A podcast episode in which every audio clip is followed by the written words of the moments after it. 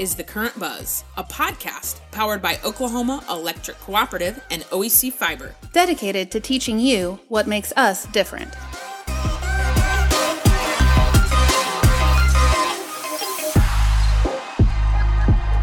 Welcome to another episode of The Current Buzz. Kayla and I are here back in the vault with the video. You can watch us on YouTube or you can listen to us where you get your favorite podcast. And today we have some special guests.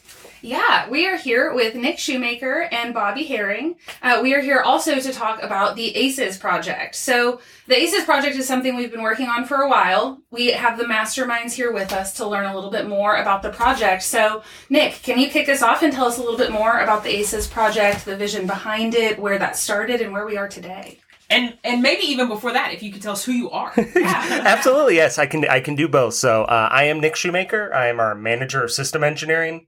That means I am our head electrical engineer. I do all of our. I manage and program all of our outside technology that we use on the grid. Uh, I manage our entire renewable portfolio, and then I serve on NRECA's National Board for Reliability. So I'm very big uh, and interested and passionate about making electricity more reliable for people in Oklahoma and across the United States. So ACES is uh, something that I've been working on basically since I started my tenure 10 years ago last week um, of trying to develop a smarter utility. So for the 90 years that electric utilities have existed, there just has not been that much change or really thought put into reliability, I would say. Uh, the system doesn't give people a lot of information and utilities in general are reactive. So we only really fix something once it's broken, people are out of power, and we have to deal with it in that moment. And uh, that's true today. A lot of utilities, that's the way they treat things. Um, only once they see something that's failed through either an outage or it's broken but maybe hasn't caused an outage, do they go and fix it and update and things like that. So, kind of our first step was being more predictive. Um, we kind of set up a data science lab to really look at what's causing outages on our system, where are they, what materials are they.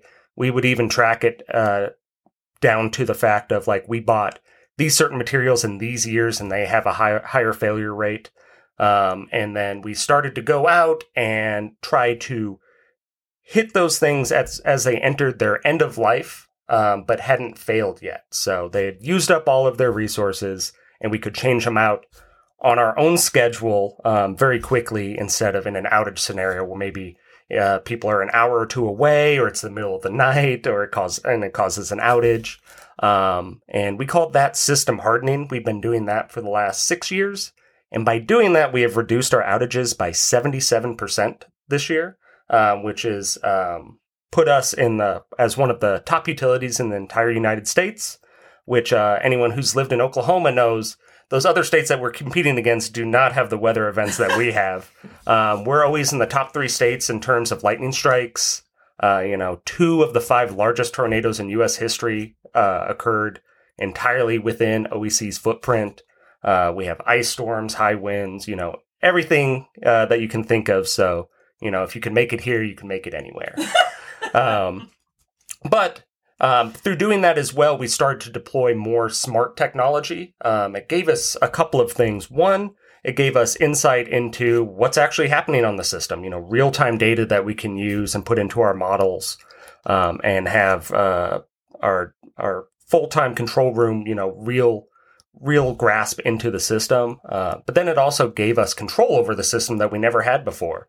Um, we before we couldn't turn things on and off. Uh, you know, was you'd have to have someone go out there and manually do it, which can take 30 minutes, 60 minutes, an hour and a half just to make one switch where now we can hit a button and have that happen.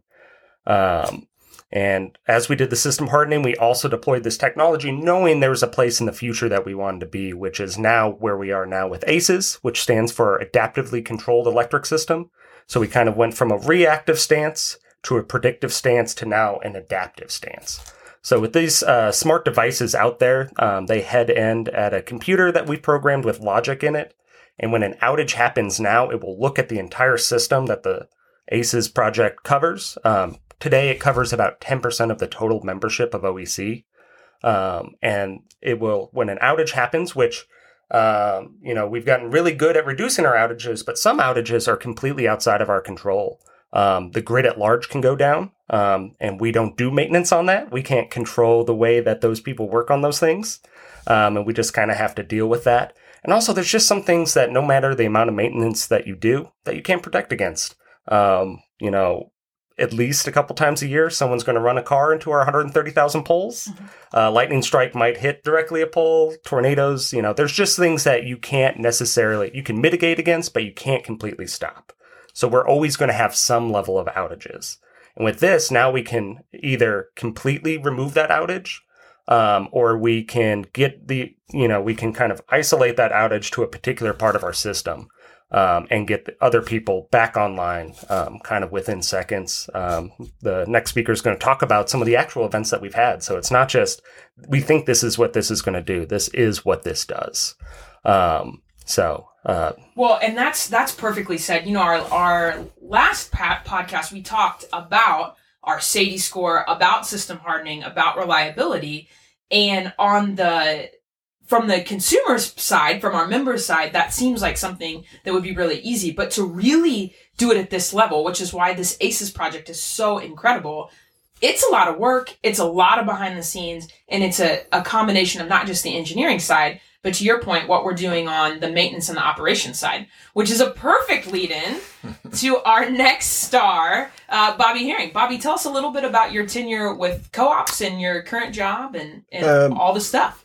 Well, for sure. Um, I'm Bobby Herring. I'm the manager of maintenance and uh, control room. Um, basically, my team and I are the ones that put Nick's ideas and uh, studies. That's kind of where the rubber meets the road. Is the best way to put it, I guess.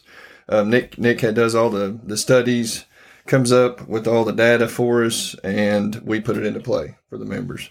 Um, so a couple of he's he's mentioned system hardening. We go through the feeders at entirety. Um, we start from the substation and hit every pole, every transformer, uh, doing upgrades. Um, like he said earlier, trying to be more reactive than proactive, or excuse me, proactive than reactive, uh, recognizing issues and um, taking care of those before they actually fail. But um, a couple of the ACES events, since that's kind of what we're focusing on now, that, that I would like to touch on. We've had two different uh, events. One of them was the first one back in October of 21, um, probably what two or three months after the system went online. It was the same week the system went on. Okay. okay. Put it to the right away. Yeah, I should have said that the system's been in place since uh, early early October of last year, so it's still relatively new. So we did have a, um, our power provider. The grid went down, and uh, within seconds we had a entire feeder uh, backfeed itself and it was the first one for us. So we were like, "Whoa, what just happened?" You know. But basically, that got 1400 little over 1400 people back on within seconds. Wow. which normally would have took us you know by the time the crew gets we get the calls the crew gets dispatched and they get on site you know anywhere from 30 minutes to an hour. So um, that that that outage would have been approximately 22 minutes and it was back on within seconds. So that's that's pretty impressive in itself. And then we had one in december to where uh, back to like Nick said, we had a car hit a pole uh, off of a feeder, and that would have been a about an hour and a half outage. Uh, and it ended up being another one within seconds, and that affected a little over 300 of our members. So it's it's super neat to see all the pieces of the puzzle come together. Like I said, we come in and do all the maintenance, you know, trim the trees, change the poles, uh, put lightning and animal protection up, and these are just taking um, other avenues of things that we can't control, and then helping not necessarily control it, but minimize it is is kind of the idea of it. I always use the uh, example of if we have a feeder that has a thousand people on it, and we've got a device halfway down it, and that's kind of what we try to do is cut it in half, and then an event happens. Basically, half the people don't even know there's an outage within seconds.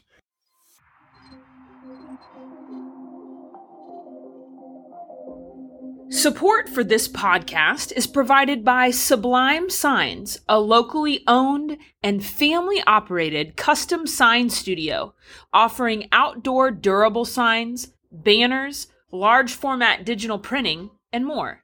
Powered by OEC Fiber at a new location in Norman at 3557 National Drive and sublime signs.com.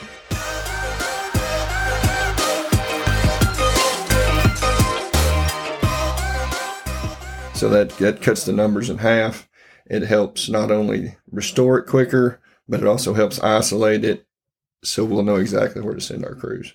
Which, like, that to me, the, the way that we're leveraging technology just blows my mind because it's not just, I mean, that point you just made, I want to really emphasize because it's not just that half the members don't even know there's an outage. It's that it's even cutting your team's, the, the amount of time it takes us to restore the actual outage in half as well. Yes, Because it- we know exactly where it is. It's taking what we typically have done over the years manually, doing it automatically, and then also pointing us in the right direction. So that way it streamlines us getting there, resolving the issue, and getting the power back on.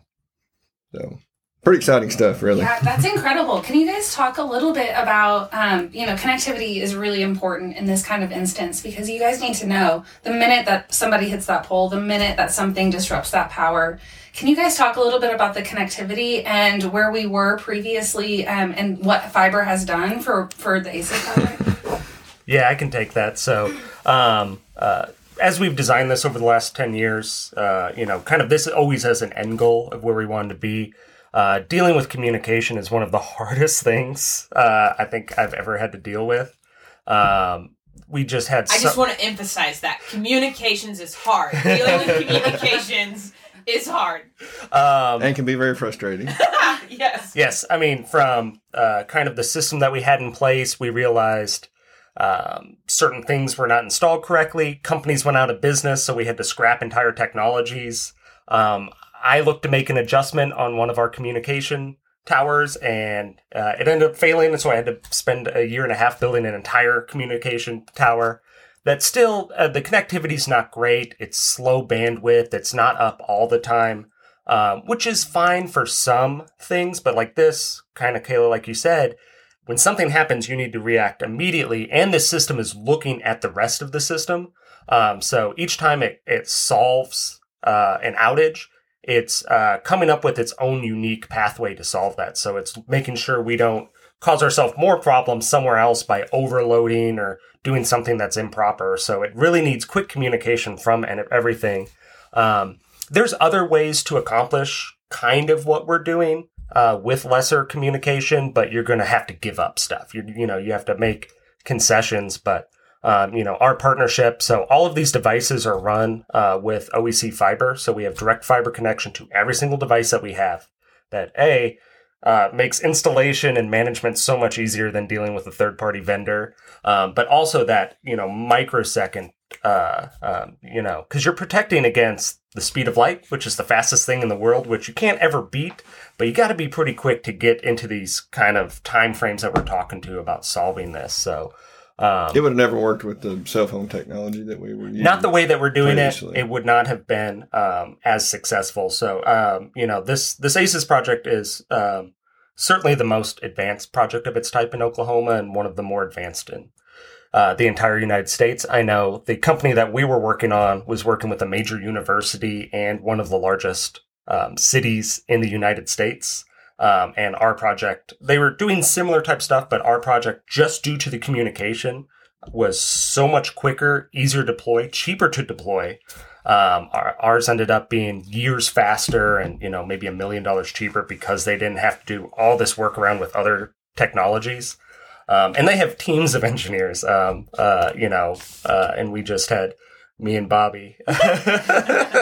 um, and we were able to deploy ours faster and it's more advanced. And they could not say enough about, um, you know, the system that we had in place to put it on and the communications that we had in place. So yes, without without OEC Fiber, this project would not exist in the iteration that it's in. I remember our, our first meeting with them and when we told them that we actually owned high speed fiber, you know, that was a subsidiary of us. They, their eyes just lit up. They're like, oh, this is going to be cool. so they were they were super excited about that.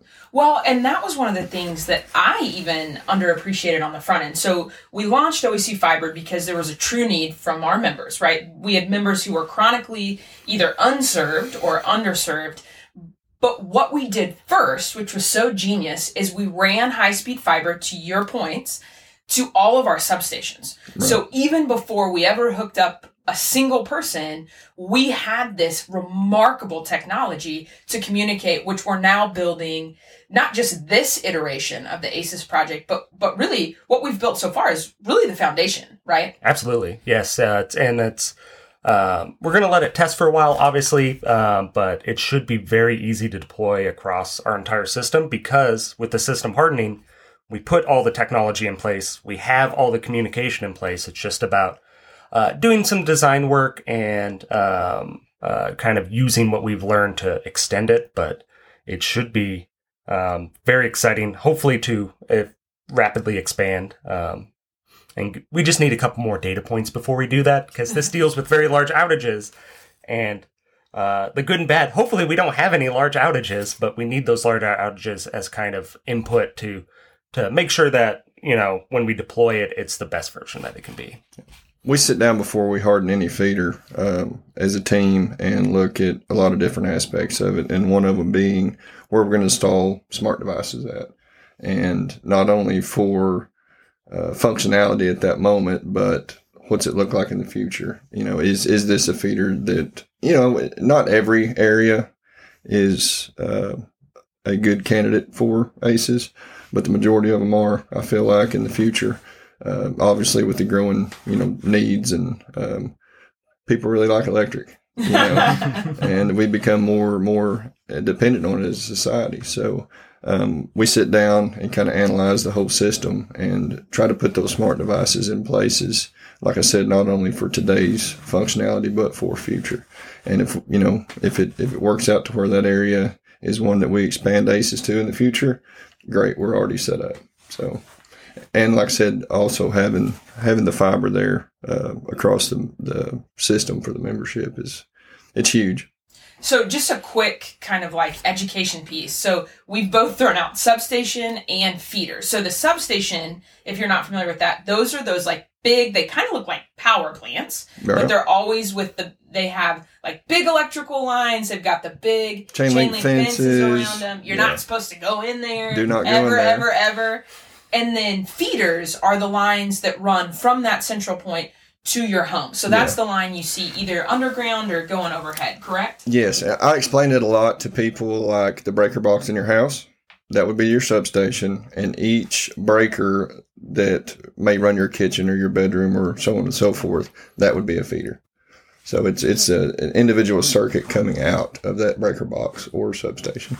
The other thing that always blows me away that I think ACES has done a phenomenal job of highlight highlighting is both of you have talked about all the planning and all the forward thinking. Nick, you said you've been here for 10 years and this is basically something you've been working on for 10 years, right? Bobby, you've been in the co-op world for 20 years and this this ability to look forward and say not just what do we need on this line, this feeder for today, but what are we going to need when we come back to this line? And that is one of the things that has always so impressed me with OEC is this willingness to make investments today that will benefit us for future generations.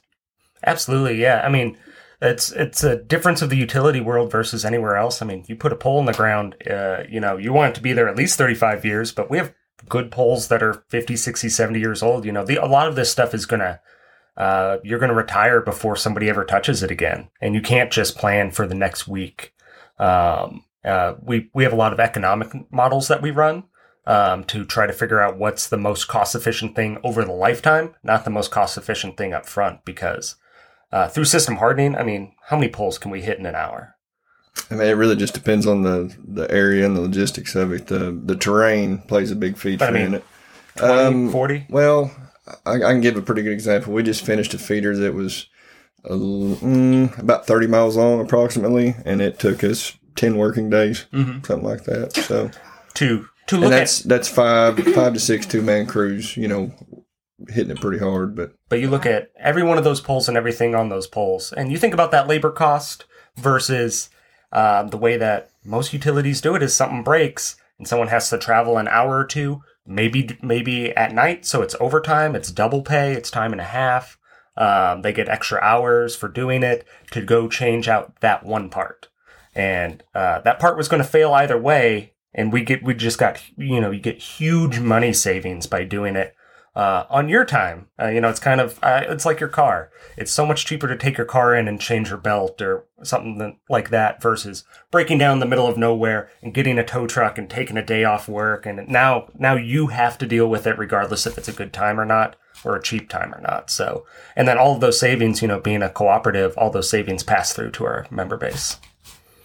Yeah, I think that's a great point, Nick. So you talked about how utilities in general, their nature is reactionary, but to Autumn's point, uh, OEC is so proactive in our approach, and ACES is just the next step in making us even more proactive um, and adaptive, to use the, te- the technical terms for it all. But yes, I think this is all phenomenal, and and the fiber enhancement um, to our membership does go beyond internet, TV, and phone.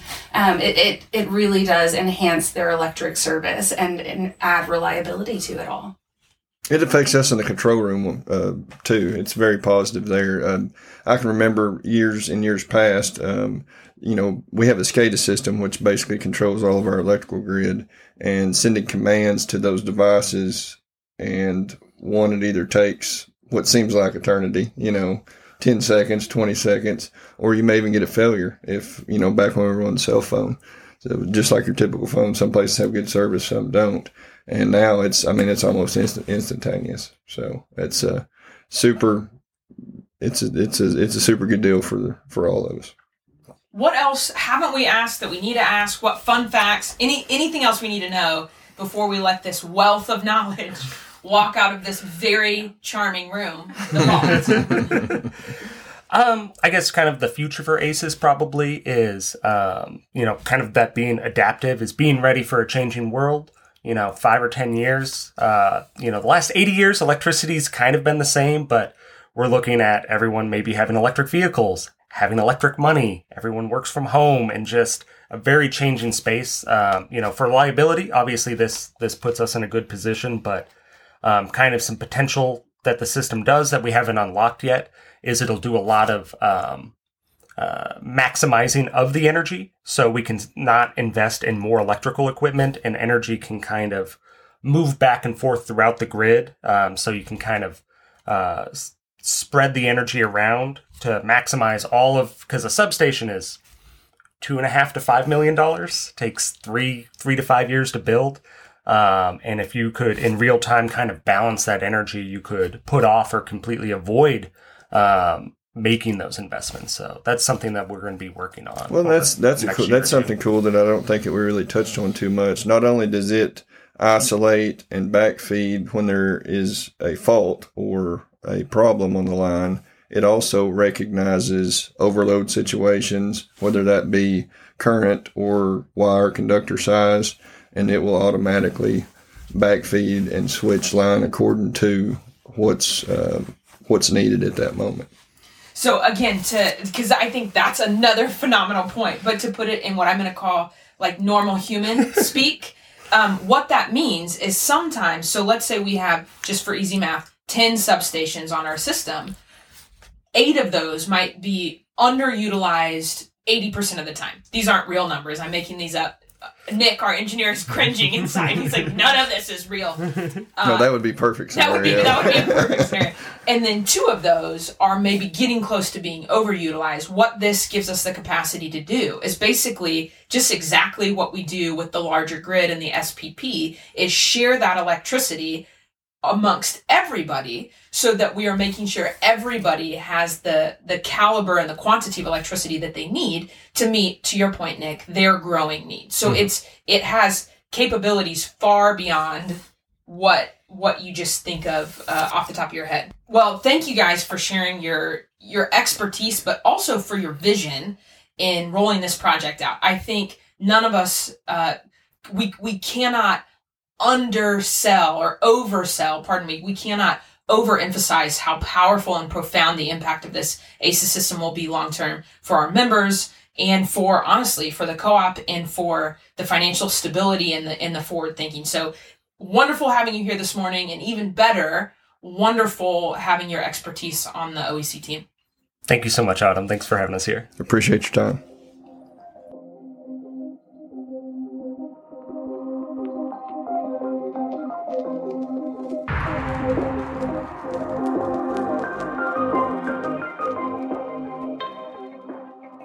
Can find us at okcoop.org and oecfiber.com. Make sure to rate, review, and subscribe wherever you listen to your favorite podcasts.